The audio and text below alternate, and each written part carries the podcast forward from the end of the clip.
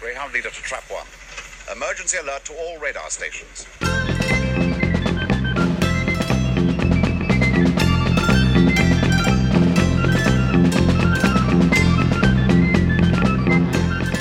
Thanks for downloading Trap One. My name's Mark McManus. On this episode, I'm delighted to welcome Denise Sutton back to the podcast to talk about the Tsuranga Conundrum. Hi, Denise.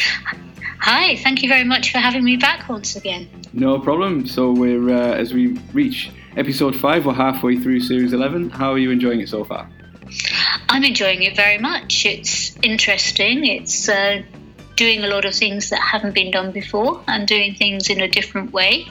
And um, I'm fascinated to see where it's going. I like the cast, I like the crew, I like the new TARDIS interior. So, um, and the stories I think have been very interesting so far. Any particular favourite? I do think Rosa uh, has been the standout so far. Um, it was so beautifully realised with the period details and the rest of it. But I also enjoyed arachnids and arachnids in the UK. And can I just say, what fantastic names some of these stories have had as well.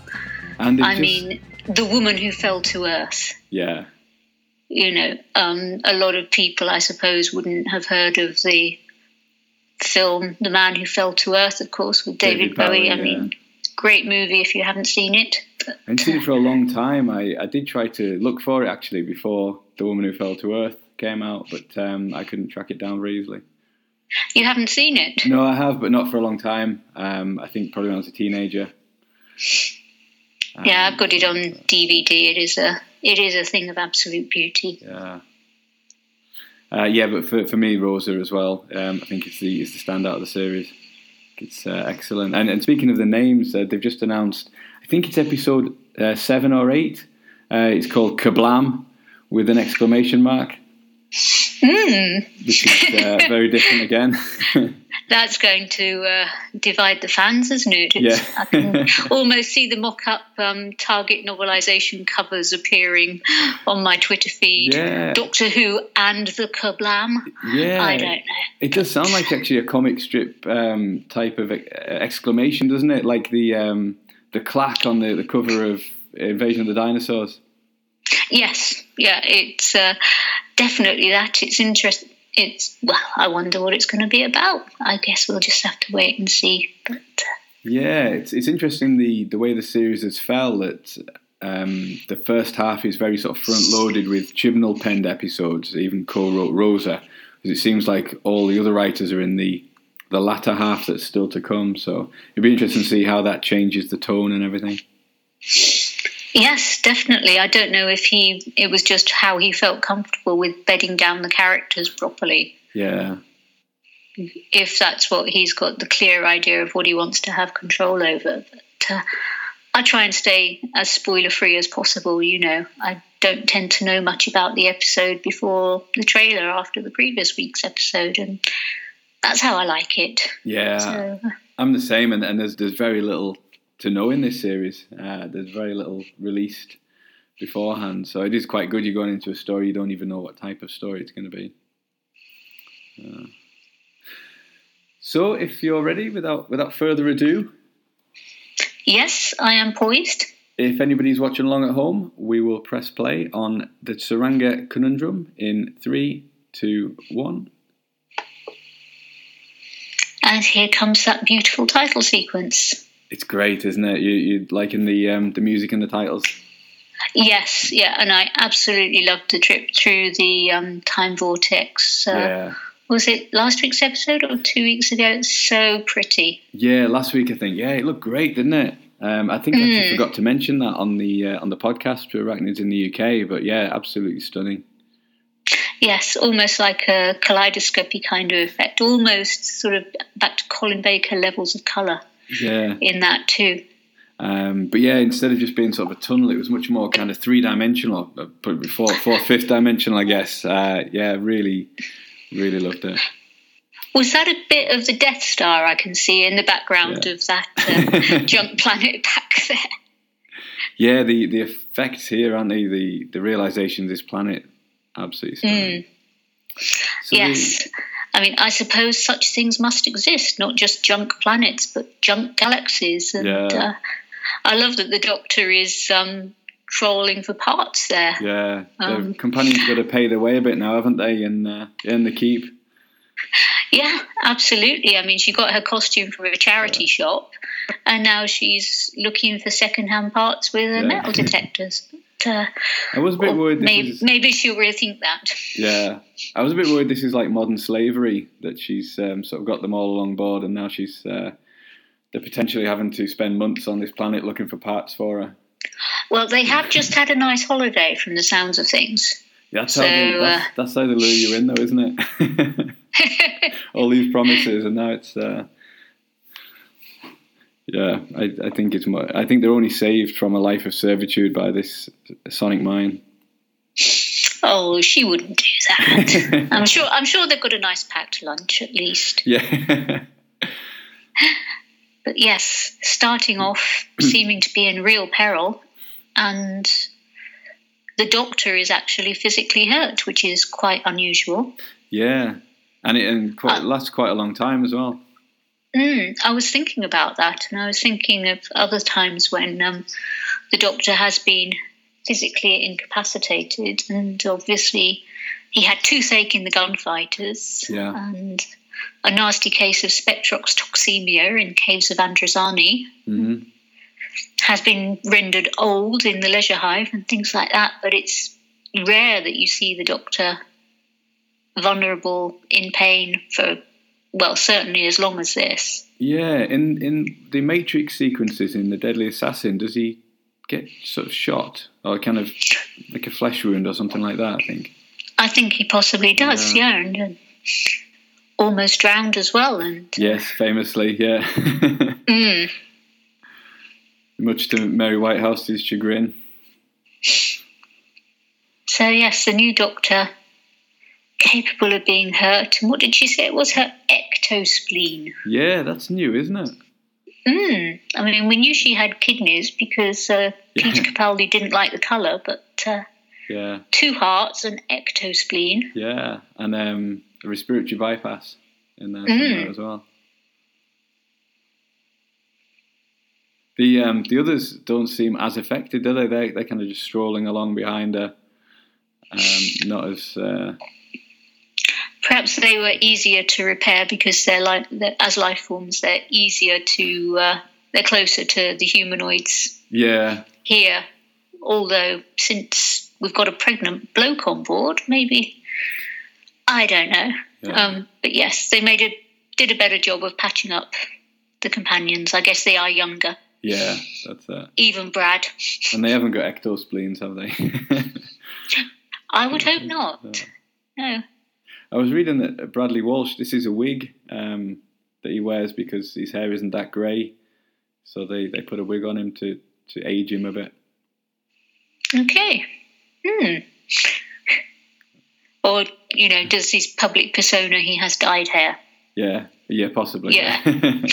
Yes. I mean, he's definitely older than me, isn't he? You know, I'm almost old enough to be Jodie Whittaker's mum, but I'm not. I'm not as old as, as Graham there.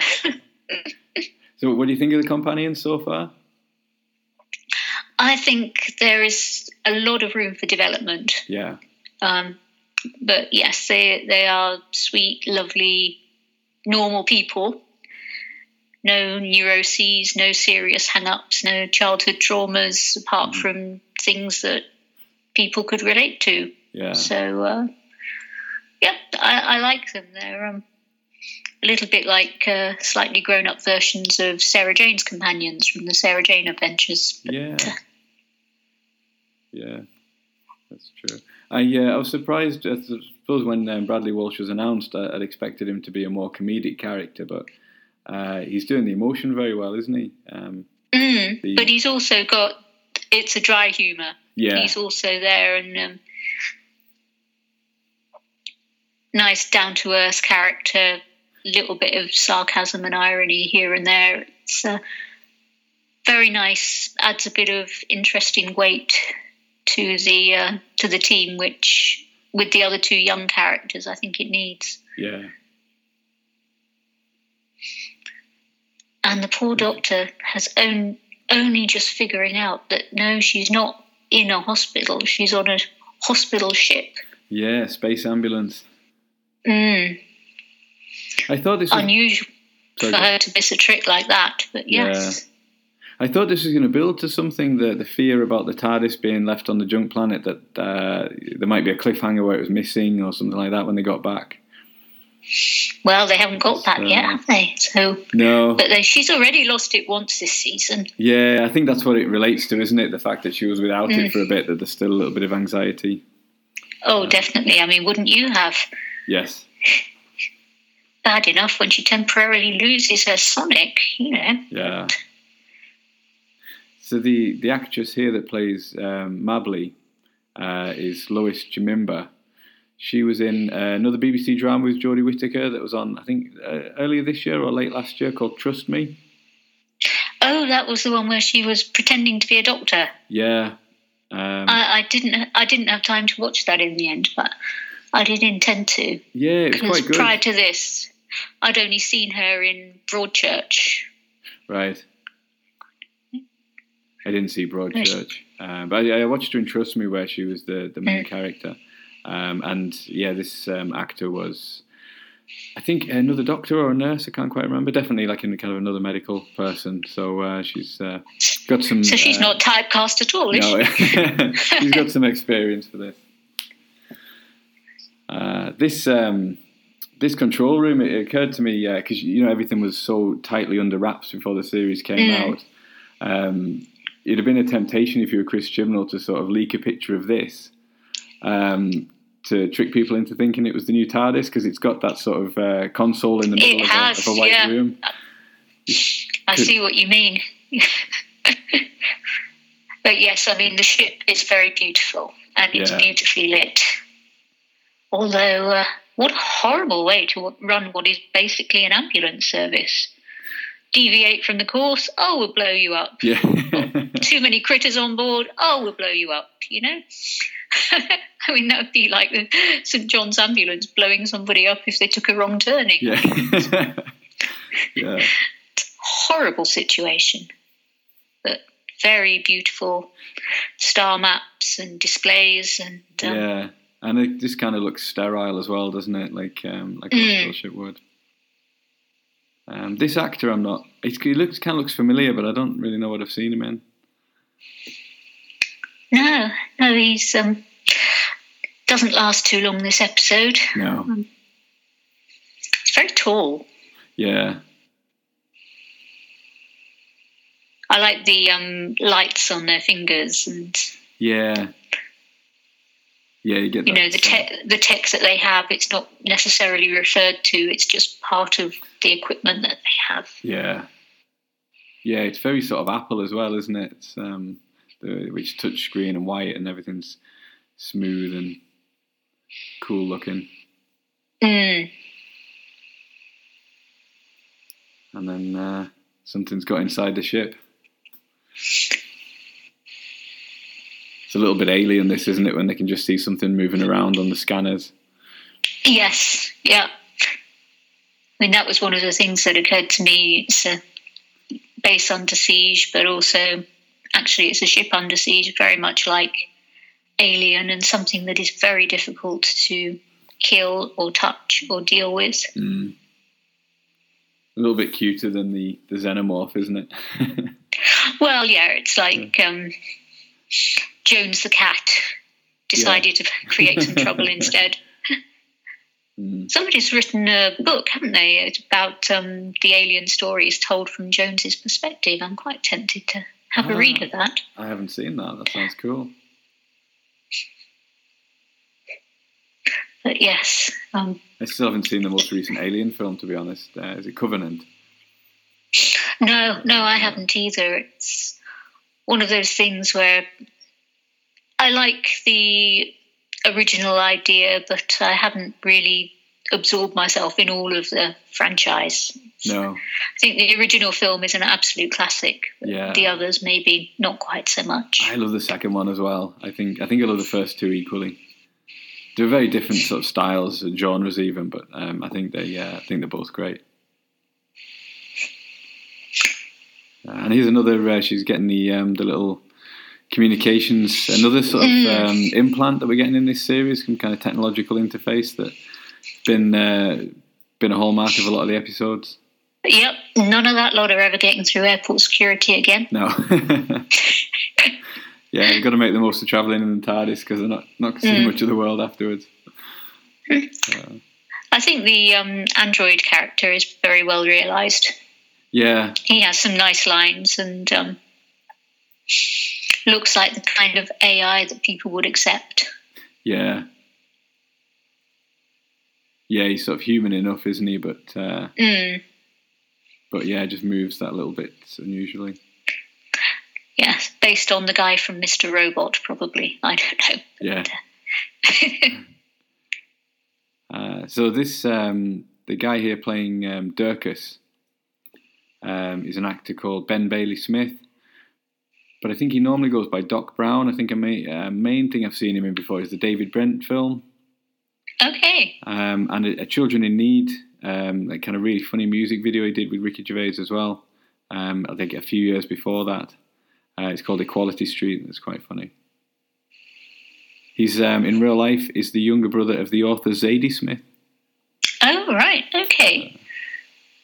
I haven't read any of her stuff, but I know she's a well-known author. She's you know seen her stuff. A lot in She is, bookshops. yeah. I think um, I heard a podcast that she did with um, Adam Buxton. You know his Ah, podcast? Yes, I love I love Yeah. Adam Buxton Mm. stuff. Yeah, And that's a nice jacket that he's got on as well. Yeah. My David does look good in a jacket like that. it's a little bit 80s, but it's all right. It's a little bit like a um, like what kind of Star Wars sort sort of like uh, Mm, X-wing pilots or technicians would wear, isn't it? yeah, it, it suits his character very well. Yeah. Engineer, but flight engineer. So, Mm. yes. Yeah, lots of kind of handy pockets and things like that. Mm. So, we're about to encounter the Patang? Pating? Pating, yeah, It's a, it's a Monty Python noise, isn't it? yeah, Yes, very much so. yeah. You've And, absolutely um, no idea. These scenes with the escape pods, it took me back to another episode that we podcasted about 42, Yeah. and there's only it ends a little bit better for Martha. Yeah, um, I think um, with this, obviously the, the podcast has already been jettisoned when the Doctor finds it here. Hmm. But I think we'd have we'd have understood the peril once um, Astos is in there if we'd known that uh, as soon as it's jettisoned, it'll hit something and blow up. Because he just Yeah. thought, well, he's, he's going to get jettisoned, but it's a life pod. It's, he's going to be fine. um, but yeah, not realizing, of course, that I mean they're not particularly well designed life pods, are they? If Well, you- I, I you think um, any on- sort of shielding or um, sort of I, sort of collision avoidance systems that it may have had have been disabled. So uh, Ah, right. Oh, yeah, really he's just oh, going yeah. to twat twat into something Yeah. and blow up. Yeah, if you'll excuse the expression. so, I'm going to have to put the explicit warning on this now. You- oh, I'm so sorry. I- he's going to bump into something a little bit too harshly, and it's going to go bing. Uh, yes. I, Um, I usually only have to put that on when John Featonby's on the podcast. well, he says what he likes, and he likes what he bloody well says because Yeah. he's a Yorkshireman. Hello, John. yes, hopefully the Highlanders are, are going to start podcasting Series 11 soon. It's been really nice that they've been podcasting season three because that's where I've been Yeah, watching recently as well. So it's been quite good synchronicity there. yeah. But yes, so they're my go-to gardening podcast. Ah, strangely right. enough. Ah, so yeah, that's So- um, that's Astos blowing up. Um, yeah, Mhm. there was a line actually that did say the internal controls are broken, so that um, I thought it was just a poor design. I thought they just uh, flung them out into space and uh, hope for the best. I'd hoped that there was nothing else around. Yeah. So the first thing we see is its bottom, which yeah. is yeah, nice little detail. It's got a little vestigial sort of tail and stuff, isn't it? So mm,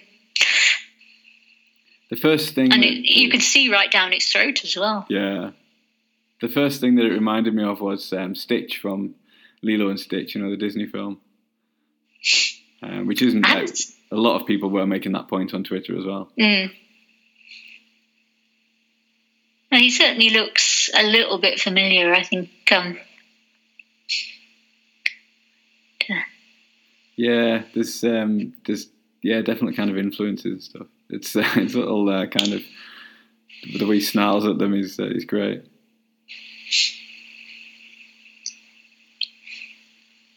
It a little bit reminded me of that uh, that doll from Terror of the Autons as well. oh yes, yeah. little kind of troll thing that comes to life and, and kills the, the woman in the kitchen.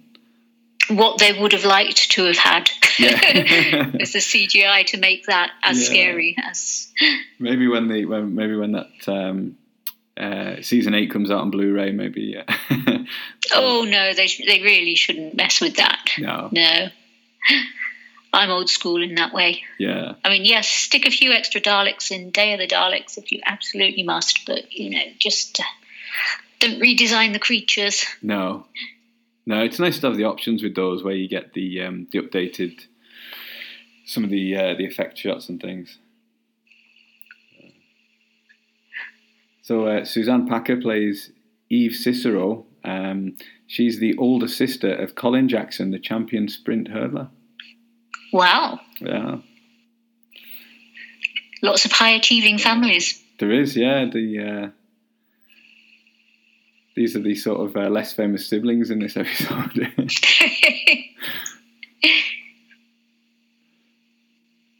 Uh, but yeah, I liked her character. That sort of. Uh, it's um, when uh, we- we'll see in a minute when the doctor. Oh, no, it was earlier on, wasn't it? The doctor meets her and, and recognizes her, especially after the twelfth Doctor. I think it's unusual for her to because she's quite impressed, isn't she? Whereas you know, the, with the twelfth Doctor, he had that kind of thing against soldiers. Um, yes, Didn't like yeah, them. he did. But then, of course, the Doctor also has to mention that she's mentioned in the same uh, yeah, in the same book. yeah, I did like that. Yeah, actually, to volume. Yeah. Hmm. And then uh, I saw on Twitter, but I, it, it's sort of almost too quick to see on there. There's lots of other aliens that it, um, that small pictures of before they get Oh, to the Pating. And this was a weird thing, wasn't it, as well? You know, the level of peril, Yeah, as in, uh, you know, it's one up from beetroot. yeah. Yeah. Um, It's like that move alert thing, isn't it, from um, The Empty Child? mm, Just uh, having different standards and, and different levels of stuff from different Yes. civilizations. So, so you know, they have a very confused idea about Earth vegetables. Ah, yeah, because there's the avocado pear thing later on as well, isn't there? Yeah. Mm. Uh, yeah, so, So, we find Th- out. now they're setting out all of the problems with how difficult it is to deal with a ting. Basically, don't. Yeah. So here's the conundrum: How on earth do we deal with all of this without being blown up by RHQ Mm. by Rhesus Four? Yeah. So the subtitles aren't putting the um, inverted comma in Pating, which everything else I've seen is. Uh, let's add that in. Mm. It's one of those aliens suppose- that's not in it as much as you think as well for the CGI because the, the little um, kind of ventilation shaft shot there. You only saw its shadow, didn't you? Yeah, yeah. I was a little bit confused about um, the creature because it's eating metal, but it's attracted towards energy. So, um, so I was a little bit confused about what it actually lives on. Yeah. Must have quite a fast metabolism because it's uh, it's eating more than its own body weight quite regularly. Mm. And I thought this was interesting. Boys giving birth to boys and girls giving birth to girls. Yeah. and then uh, yeah, because later on when he's giving birth, it, it's by um, cesarean, isn't it? Mm. So it makes you think it's not naturally occurring thing. It must be some kind of augmentation or something in their species, I guess. Yeah, because you can't have evolved like that. No. Because you wouldn't have had the technology to deal with it. So um, yeah, yeah. Even though there's no, uh, he said that he's got no feeling there where when, when they they create mm. him, but um, yeah, before kind of knives or anything were invented, how would they have? Uh, yeah, a bloke would have got pregnant, and it either would have just burst out alien style, yeah, or um, yeah, um, or clawed its own way out. I don't know. but Mm. Looked like um, generic cute baby to me, so probably yeah. wouldn't have been able to do that. Yeah, I did wonder there if if there was going to be something that, um, in some way, the baby was going to be the solution uh, to the problem. No, I mean, I think uh, just looking at the plot structure, the baby is something for Ryan and Graham to do. Yeah. Otherwise, they would have been slightly spare party in this uh, episode, yeah. I think. It does get a little bit like that later on. It, and, and like last week in Arachnids in the UK, there's a few scenes where it's just a huge group of people walking around together. Um, mm. They do. Uh, they do then kind of go off a bit in this one and do their own thing, but uh, they, they, the crew don't, the TARDIS crew don't spend that much time apart, do they? Which probably in, in older stories um, where you've got more characters, they'll be apart for quite a lot of the story, doing you know, kind of doing different strands. They, they That's right. Yes, some would be captured, and some would be off exploring other things, and some would just be asleep in the TARDIS before episodes. yeah. Um, this is they, they spend most of the time together, don't they? Uh, mm. Get a little bit more. But then there are, there aren't many characters on this ship, and uh... yeah, yeah, it's quite an enclosed environment. I suppose the hotel was as well, wasn't it, last week? Mm. So this is pretty sad with with Ryan's backstory here about his mum. Yes, yeah, it is. Uh, there's obviously a lot of foreshadowing for his, his dad turning up, I guess, later in the series as well. Because uh, you got the, yeah. the, last week, and then um, all the kind of parallels that he sees with uh, with the pregnant man here, and saying that he wouldn't be ready for to be a father, although his father was his age when he was born. Yeah, I mean that's right. You have to wait until you're ready, don't you? So, uh, if indeed you ever are, it doesn't yeah. mean uh, nothing to do with immaturity. Mm. You don't have to produce a child at the earliest available opportunity, do you? So, no. Uh, I think yeah, they're laying a lot of groundwork for for his dad appearing. Mm. The uh, you, you only see it move really quickly the the P'Ting on the on the scanner, don't you? You don't see yes. it in person moving that quickly.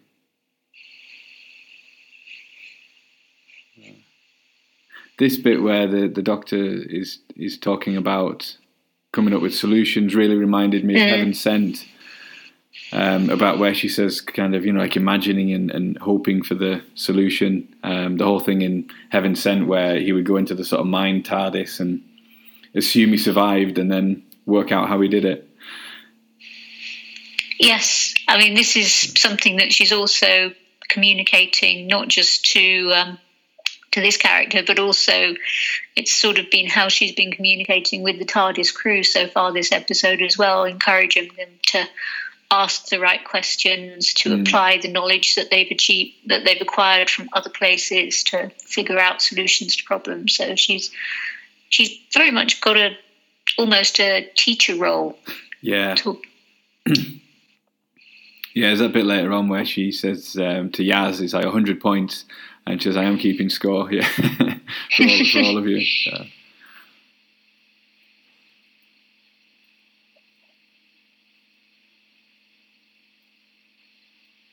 And this is the uh, sort of line to the system. Mm. Yes, if Rhesus One finds out that we, a hospital ship, have something infectious or unpleasant on board, yeah. then they'll just blow us up. Yeah. Um. Ruthless, isn't it, in the future?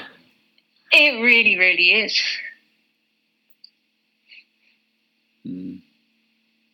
It's, it's slightly surprising. I mean, it's quite good when the, the doctor hasn't already heard of everything when she arrives.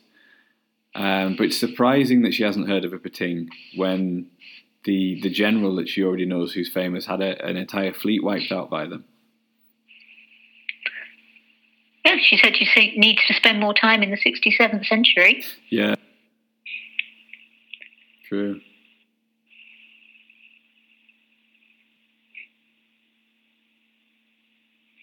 Here it comes, moving pretty fast. Yeah. I like this bit, just sort of, okay, yeah. I'm going down there. right. Yeah, it's like the Tasmanian devil, isn't it? It's just kind of uh, mm. Kind of running around. This is a nice set they're on now. This uh, this kind of main room. Good sort of strolling around space while she, like she says, she does the Poirot a bit. It's one of the few rooms that's actually got some chairs in it as well. Which, yeah. Uh,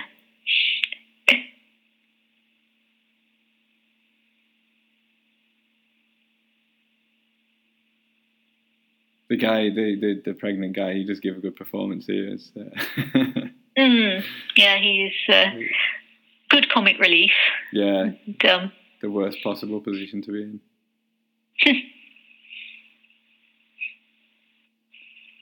yeah, she pulls great faces as well, Jodie Whittaker. It's, uh, I think when you're watching it as well with subtitles on, you, you appreciate the performance even more. Some of the faces mm. she pulls yeah, she she gives good sneer when she doesn't like something. Yeah. And, uh, and then uh, I think it was earlier on when um, I can't remember the character's name, the the guy who's pregnant. Um, when he says he's pregnant, and she's like, "Ah." Oh. Gives a real uh, kind of happy face. So this is the first time we've had Stasers mentioned in, in the new series. I can't remember if they were in if they were in Hell Bent, because they're normally on Gallifrey, aren't they? Stasers. is what the uh, uh, the uh, what are they called? The um, the Citadel Guards or whatever they're called. The uh, I can't think what they're called now.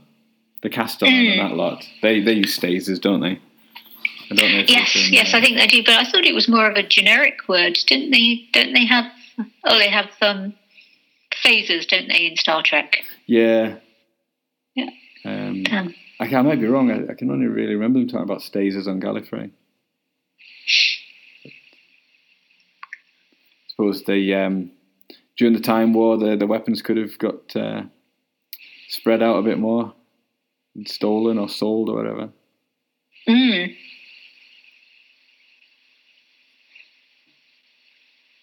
Yeah, this is uh, Ryan and Graham going off now to uh, to, to be uh, doulas. Yeah, yeah, that gives them something to do for the rest of the episode, as you say. yes, again, he's got quite a big group wandering around, haven't we? Which is a bit like arachnids in the UK. Well, they do have to stick together in the face of these. Yeah. Sort of strange monsters, giant mm-hmm. spiders, and yeah. kings. Oh, and here is, well, this is best scene in the episode for me. With the With that drive. absolutely stunning particle accelerator mm-hmm. antimatter drive. I mean, that could have also been leaked as a potential TARDIS console room. Yeah, because that one, yeah, it even looks like a bit, a bit like the time rotor, doesn't it? Mm. Yeah, I think if I'd been Chibnall, I would have been very tempted to do that. especially um, the scene with the doctor standing in front of it and, and looking really awestruck. Uh, that would have been, uh, yeah, quite a temptation. But there wouldn't be a custard cream dispenser. No. but yeah, you could have uh, you could you could have got everyone whipped up into a frenzy, uh, and then it just uh, pulled the rug out, rug out from under them when the actual console was was finally un, unveiled. Yeah, it's a nice scene the way she's describing how it works. Genuine love of physics, genuine love of science, and trying to communicate that in the same way that Brian Cox does, or the way David Attenborough talks about animals. It's uh, yeah.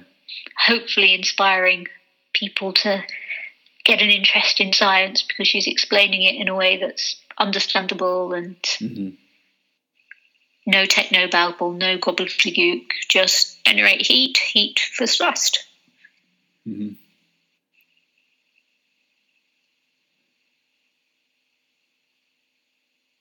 Yeah, and they don't. Uh, so they uh, mention here that Ronan will be able to touch the Pting, but he, he doesn't actually do it, does he? Because they've got the this Mm. medi blanket.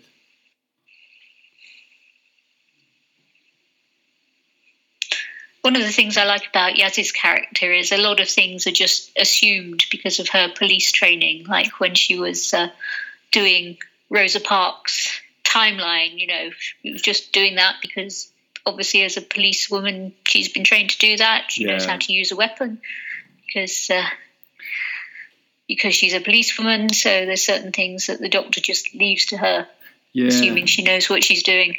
And and with communicating with people as well. When she's talking to Angstrom in the Ghost Monument, um, sort of drawing out a bit of her story, you feel like that's her police training coming in as well. I think. Mm.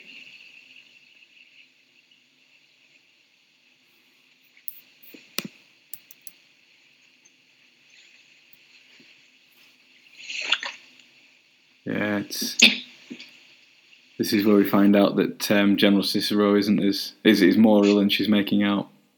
Yes, yeah, she's uh, got a disease that means she can't do what she's supposed to be doing. Yes. Yeah, I like these bits for the doctor as well. That um, when she says, "How do you know I was using the adrenaline blockers?" and she said, "Well, you know, she, she just ran past really quickly, but she's got amazing hearing, so she Mm. picked up what they were talking about." Um, and then earlier on, when she first came round after the sonic mind blast, um, Astos said something like, "Oh, that's weird. Why are they doing that?" Um, and it sort of came back to her later on. She said, "Right, why did you say that? What was that about?" It's uh, it shows that kind of uh, nothing escapes her attention, and she she does have sort of heightened senses and things like that. Yes. With everything else that's going on, she still picks up on something that isn't right. Yeah. So yeah, we find out that uh, General Cicero has got pilot's heart. Mm. But, Have to uh, excuse my cat. She's meowing in the background now because Oh. David's just come home and she wants some attention.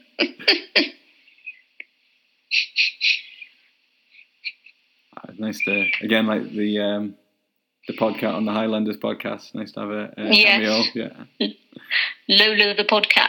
yeah. Uh, this is this is pause. I don't think she's been a podcat before. But, uh,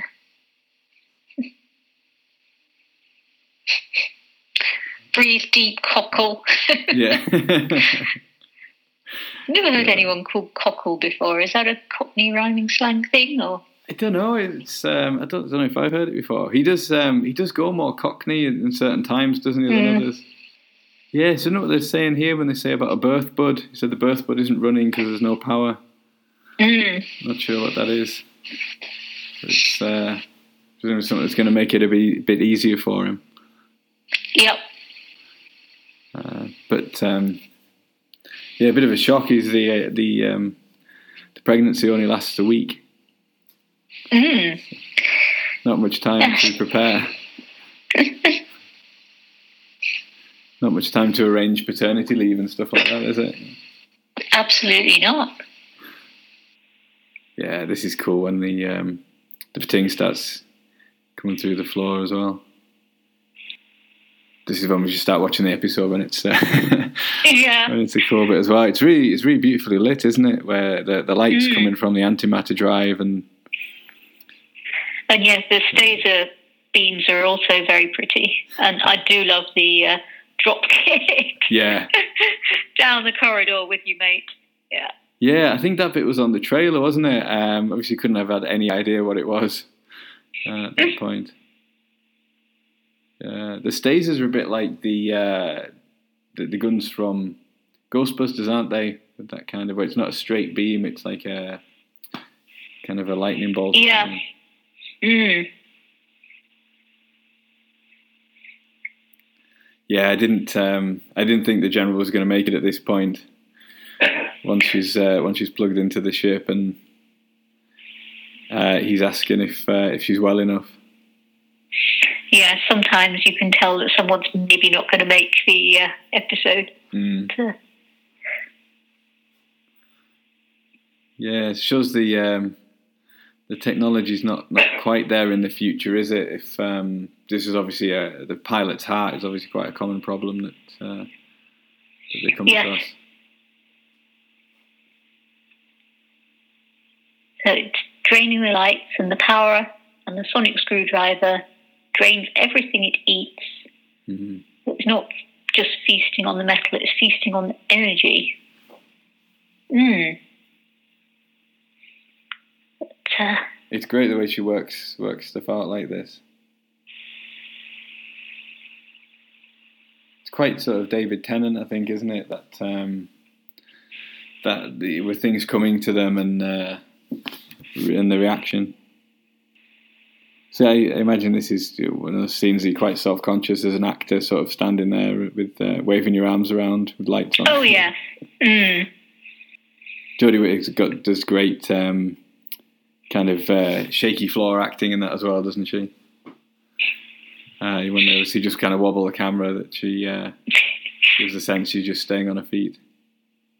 Yeah, she she is a very very good physical actor, and the Mm. costume that she has really enhances the way she moves, the sort of gangliness, and uh, with Yeah. the long coat and the short trousers and the crazy boots, and It's a cool looking silhouette as well. yeah, Yeah, it's- very distinctive. Yeah, that's what you want from the Doctor, I think. They've um, released the, or not really released for pre-order, I think, the the first um, action figures or the, the five and a half inch action figures. I know there's been like quite a uh, a bigger one, like maybe a ten inch one has been released, but uh, ones that will be in scale with the with the other ones. Uh, they've released some photos today.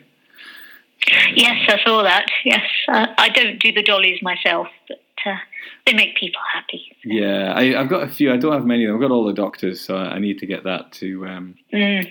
to, so I've got all 13 or 14. Um, um, but yeah, apart from that, I've got a couple of Daleks and Cybermen and, and the odd other one. Got the Brigadier. And the Sonic has rebooted itself, Yeah. and it uh, matches quite well the um, antimatter drive. Yeah, it's the same sort of yellow light, isn't it? Custardy yellow colour, yes. Mm. Yeah, it's a cool looking sonic screwdriver. I hadn't really seen any of the toys or anything close up until um, uh, Saturday. I was at the Big Finish Day. I saw one there. Yeah, uh, it's uh, it's a cool looking device. Oh, there's a good line coming up here. But Are you also experiencing comprehension deficiency? yeah, I think I'm going to take that with me into the workplace, Yeah. actually. Comprehension deficiency occurs quite Yeah. often when you work for who I work for.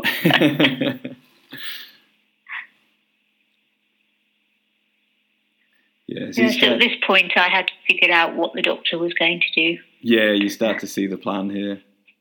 Mm. It's uh, carrying it very tentatively while the, the ship rocks around. Yeah, and then the last few minutes with um, Eve and Durkas together. Nice. And finally, her heart can't take it anymore. Yeah. Yeah, it's, it says the burst of adrenaline around her heart. So she get, gets a big burst, and that's um, that's going to be it for her. So yeah, I guess um, Mm. the the situation isn't going to help that. Um, um, yeah, I like this as well. The um, choose a number between one and hundred. Um, it's um, it's pretty lucky that it works out the way it does. yes, Um, although I guess you they'll could, give a higher number if she ever asked her to do that again. yeah, I guess you could. She changed it remotely with the sonic screwdriver, so if they run out of time, I Mm. guess they could uh, they could crank it back up again.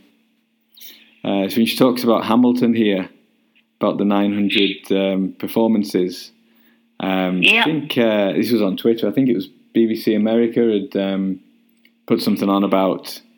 Um, oh, I've forgotten the, the guy's name that, that wrote it. um, Lin Manuel Miranda. Uh, they talked about like a future performance with a robotic version of him, and he retweeted it with some some of the lines from Hamilton, but with kind of bleeps and bloops in it. uh, so that was pretty cool. I haven't seen Hamilton, but it's it's supposed to be amazing. I, I like. I'd love to see it sometime. Yes, yeah, I would like to see it as well. I think um, I'm not sure if they've done a Norwegian production yet. But, Hmm. uh,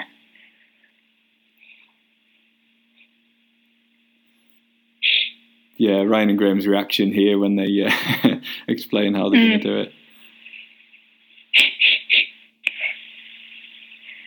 looked away during the squeamish bits of called midwives. So. Yeah. uh, that's not a program we've ever watched. Um, have you seen that? no, it is so far removed from being my sort of thing. Yeah. no, I'm a Twin Peaks, Doctor Who um, Yeah. kind of a person. That's no. yeah. It's quite it's for the heartbeat crowd, isn't it? Mm.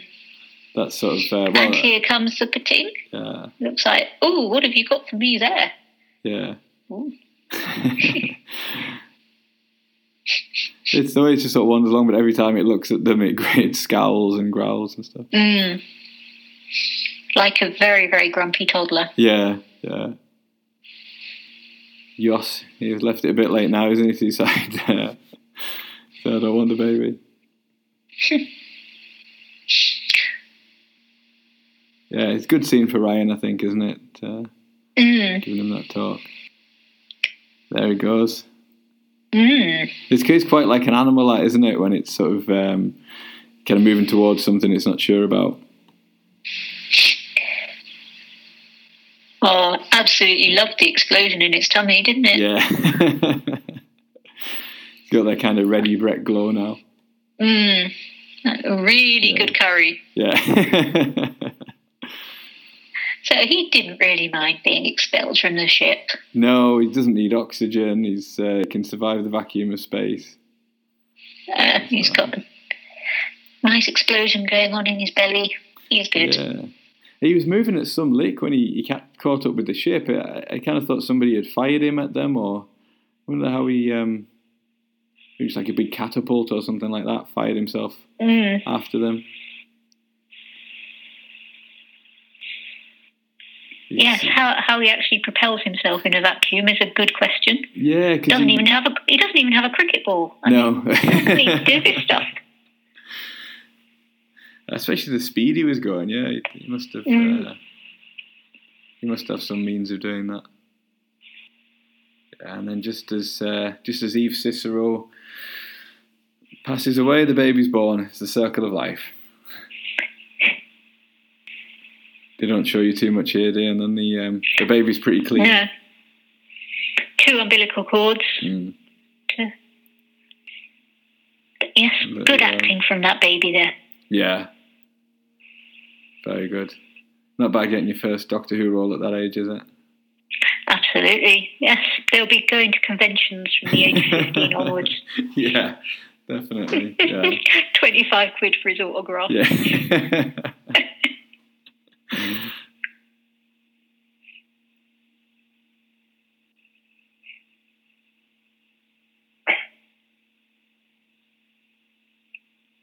So the underachieving younger brother comes through in the end and saves the day. yeah.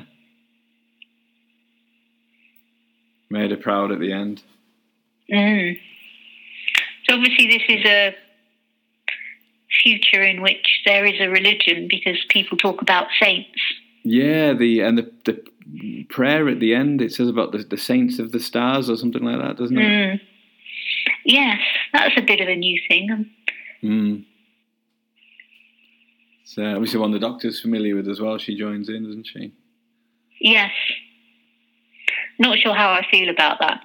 Yeah, I felt like that. I, I felt like that some a couple of times in the in the Steven Moffat era when um, the doctor would say, "For God's sake," you just thought it, it doesn't feel quite right. Mm. I know, obviously, um, that the, the doctors will use different kind of human colloquialisms, but yeah, that just uh, just didn't feel right somehow. I mean, in Gridlock when um, they're all singing their hymns as well. That's uh, yeah. I mean, it's nice, but it's like that's something for them, and the Doctor doesn't necessarily feel the need to join in with it. Yeah. But, uh,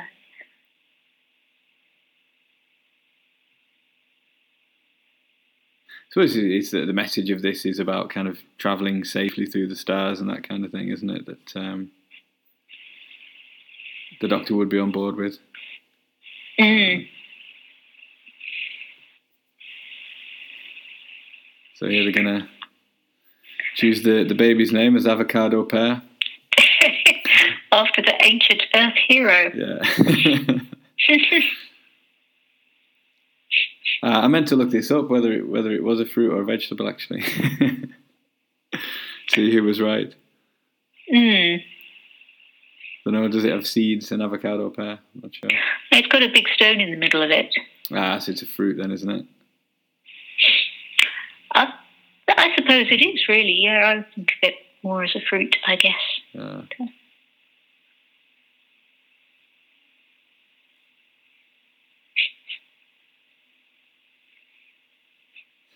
He's decided to keep him after all. Mm. So we didn't find out too much about Yoss, did we? We don't know what his job is or No. very much there, but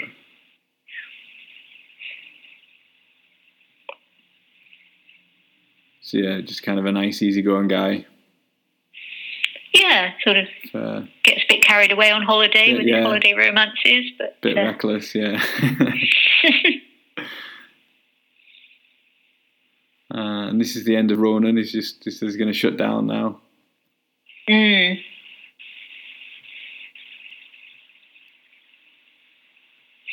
And he is very well cast with the Mm. sort of chiseled features that he has. Yeah, yeah. And have you have you seen the um, the TV show Humans? Mm, yeah. uh, with the the synths on that. Yeah, he's got that sort of vibe, hasn't he? Of um, yeah, kind of uh, very perfect features and and not a lot of uh, expression.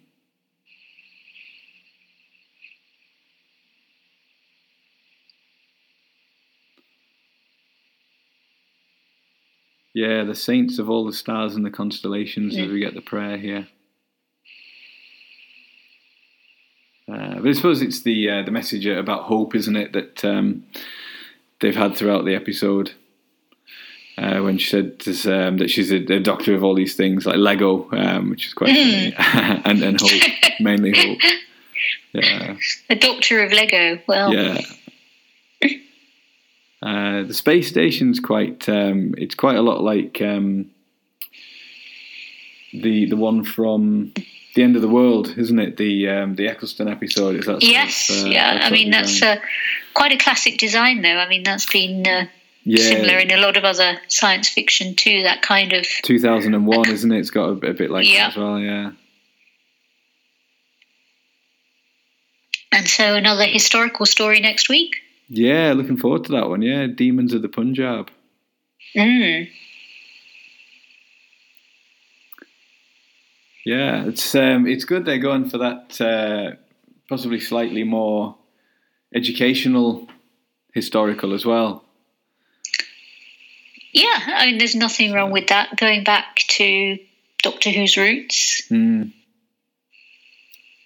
Yeah, if it's uh, especially yeah, kind of you know if it's an era that um, kids aren't that familiar with or don't know that much about, it's uh, it's good. So yeah, how did you enjoy that one overall?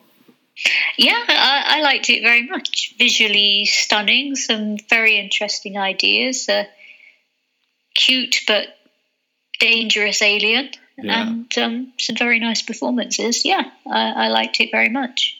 Been a, a bit divisive, it seems like on Twitter, hasn't it? There's, there's been some, Well, uh, yes. I mean, people saying it's the worst Doctor Who episode ever.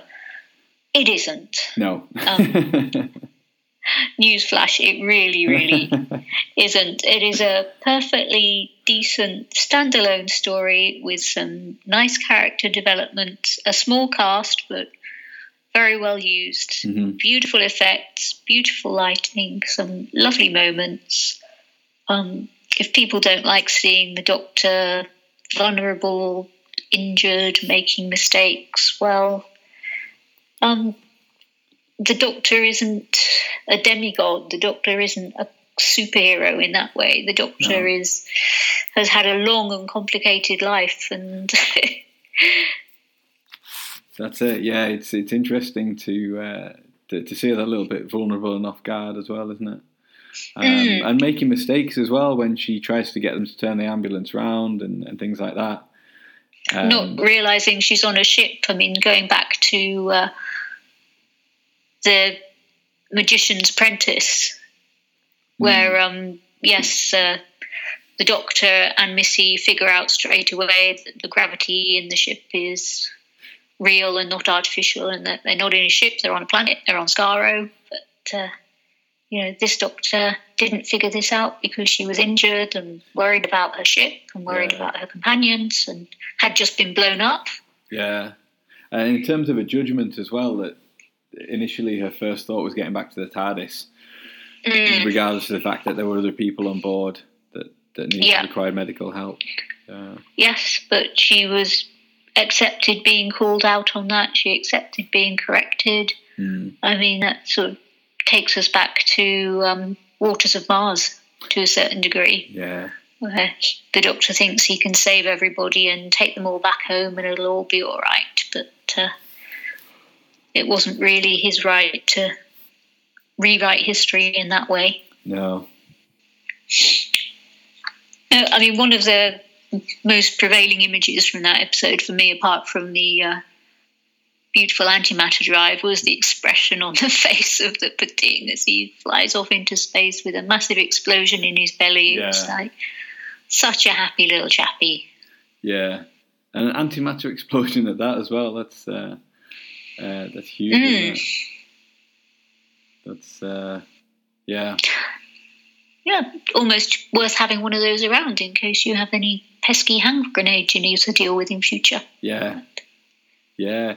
Good to have uh, used them in the Time War, I guess, couldn't they? They they made short work of the Daleks. How many Daleks could one of those eat? I don't know. uh, that's what we want to see in, in series twelve. The uh, the Pting versus the Daleks. Or a Cyberman. yeah, yeah, that'd be pretty cool. Cool. Uh, so before we before we sign off, uh, where can we find you on Twitter? I am at cup of tea 69. And you've got a poetry blog. I have, yes, but um, only read it if you really, really want to. I mean, I'm still learning, trying to be a little bit creative. And, uh, Well, I very much enjoy it. well, thank you very much. You're very kind. And, um, of course, at the moment, we're both working on um, an audio player as well, aren't we? Perhaps we'll Yes, the final talk some more about that the other time. Yeah. Another time. Um, yeah, that's that's going to be out early next year, I think. Uh, so that's uh, yeah, third Doctor story written by Chris McEwen. Uh, so yeah, we'll definitely uh, do some more coverage of that uh, when it's released. Yes, um, I will be playing Elizabeth Shaw. Excellent! I can't wait uh, to hear your parts in that. Yes, I've got a lot of lines to record. I'm hoping to be doing that in the next couple of weeks. Yeah, me too. I need to I need to get on with that as well. I'm playing uh, Jeremy Thorpe one, Yes. so I'd be uh, very interested to hear the uh, the finished product. Oh, yes. Yeah, I think it's going to come together beautifully. It looks like um, Chris has got some very, very talented people on board. Yes. So uh, I'm very happy to be a part of this project. Yeah, and I think the scripts are really good. Uh, I think I've read about the first five now out of seven. Yes, you can really hear the voices of um, of the characters. It's captured their dialogue and their method of speaking very well. Yeah, definitely. Yeah, and the rapport they've got. Excellent. So uh, I was going to say your poetry is at the deniseperson.wordpress.com. Yes, thank you. I will put a link in that in the show, link to that in the show notes. You can find every episode of Trap One at trap1.podbean.com, including all of Yay! Denise's. it took me a few goes to say that, uh, including all of Denise's previous appearances. Uh, you can find me on Twitter as at trap1 underscore. Like the Trap One page on Facebook, and please consider leaving a rating on iTunes. A nice one. Yes, or you can just go on and, and just select a number of stars. You don't even have to write anything. Uh, if you tune in next time, I'll be watching Demons of the Punjab with Simon Ibbison and his daughter from the brilliant Dad Daughter Doctor blog. Ooh, that'll be good. Yeah, I'm looking forward to uh, to speaking to those guys. Uh, and that podcast will be out on the Saturday after the episode airs. Thank you very much for listening, and goodbye. Goodbye.